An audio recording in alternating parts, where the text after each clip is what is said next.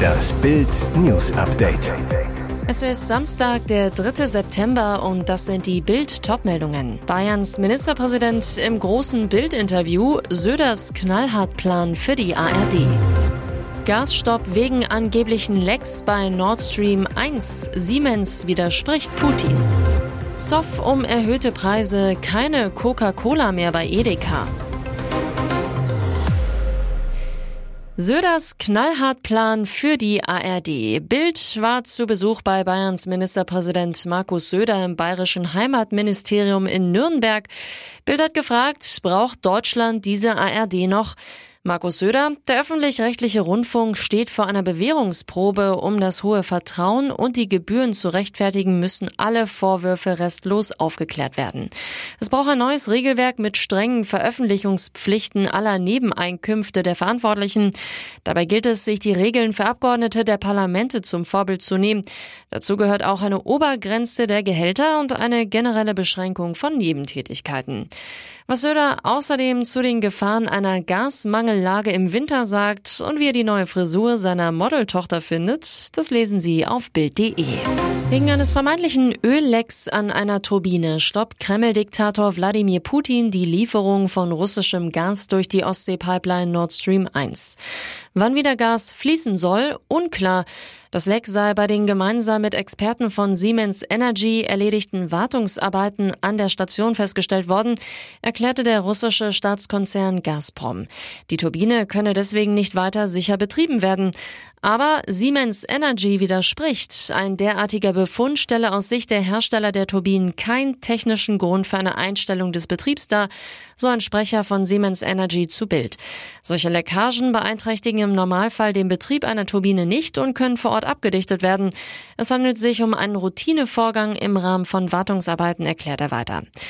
Siemens Energy sei aktuell nicht mit Wartungsarbeiten beauftragt, stehe aber bereit. Unabhängig davon haben wir schon mehrfach darauf hingewiesen, dass in der betroffenen Verdichterstation genügend weitere Turbinen für einen Betrieb von Nord Stream 1 zur Verfügung stehen, entlarvt Siemens Energy die Putin-Lüge. Eigentlich hätte ab Samstagmorgen nach einem dreitägigen Lieferstopp wieder Gas fließen sollen. Jetzt bleibt der Stopp auf unbestimmte Zeit. Zoff zwischen Edeka und Coca-Cola. Ab sofort beliefert Coca-Cola die Supermarktkette nicht mehr. Hintergrund des Streits, der Getränkegigant hat die Preise zum 1. September heftig angehoben.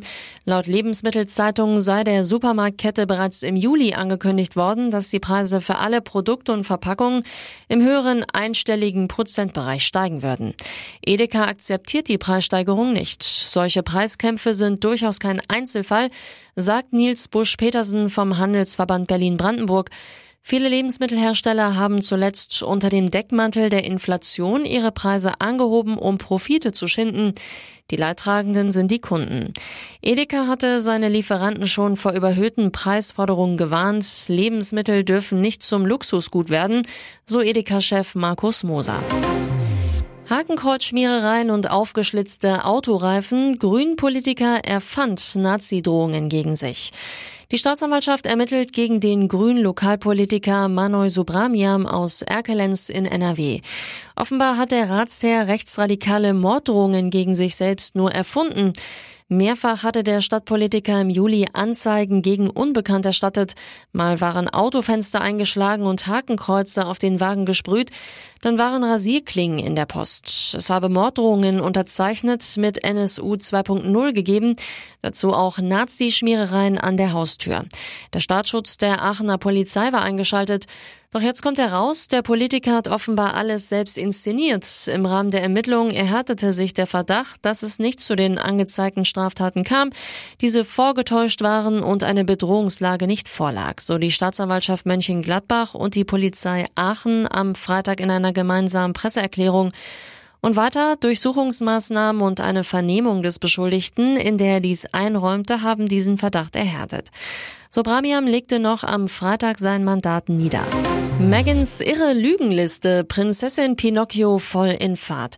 Mit ihrem Interview in The Cut schneidet sie sich ins eigene Fleisch. Die Behauptungen von Herzogin Meghan schlagen immer höhere Wellen und die Enthüllungen werden immer irrer. Jetzt dementieren sogar zwei Zeugen, dass Meghan bei der König der Löwen Premiere 2019 mit Nelson Mandela verglichen wurde.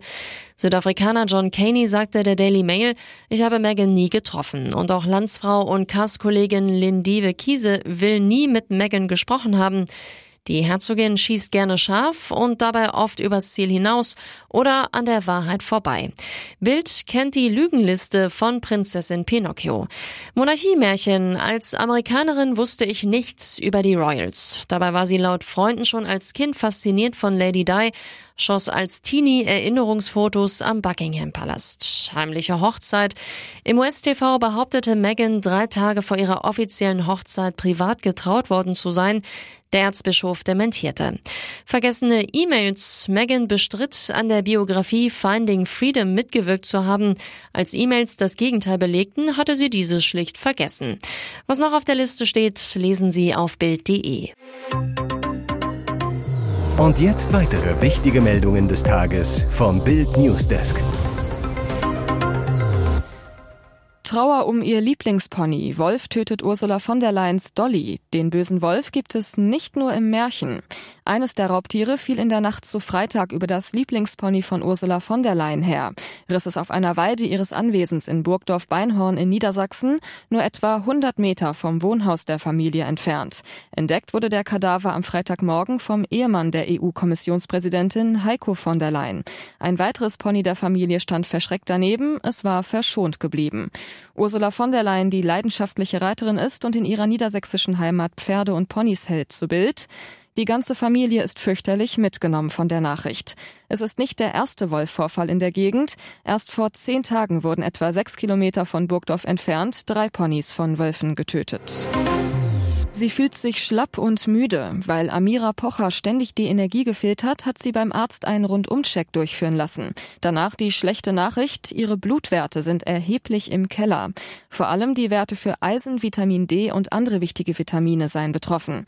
Alles ist im roten Bereich, erzählt Amira sichtlich bedrückt in ihrer Instagram-Story.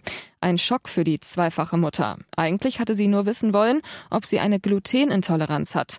Diese wurde zum Glück nicht festgestellt. Doch etwas anderes bereitet ihr jetzt große Sorgen, denn die schlechten Werte aus der Blutuntersuchung sind nicht das einzige, das diagnostiziert wurde. Dazu kommt eine hormonelle Störung. Was echt komisch ist, meine Nebenniere stößt zu wenig Cortisol aus, also sehr wenig. Das führt natürlich zu dieser Lustlosigkeit, Müdigkeit und Trägheit. Genau das, was ich auch empfinde. Und jetzt habe ich die Antwort, sagt Amir Amira Pocher. Etwas ironisch fügt Amira den Lösungsvorschlag ihres Arztes hinzu, eine Atemtherapie. In Luft auflösen wird sich das Problem damit aber vermutlich nicht. Weitere spannende Nachrichten, Interviews, Live-Schalten und Hintergründe hört ihr mit Bild TV Audio. Unser Fernsehsignal gibt es als Stream zum Hören über TuneIn und die TuneIn-App auf mehr als 200 Plattformen, Smart Speakern und vernetzten Geräten.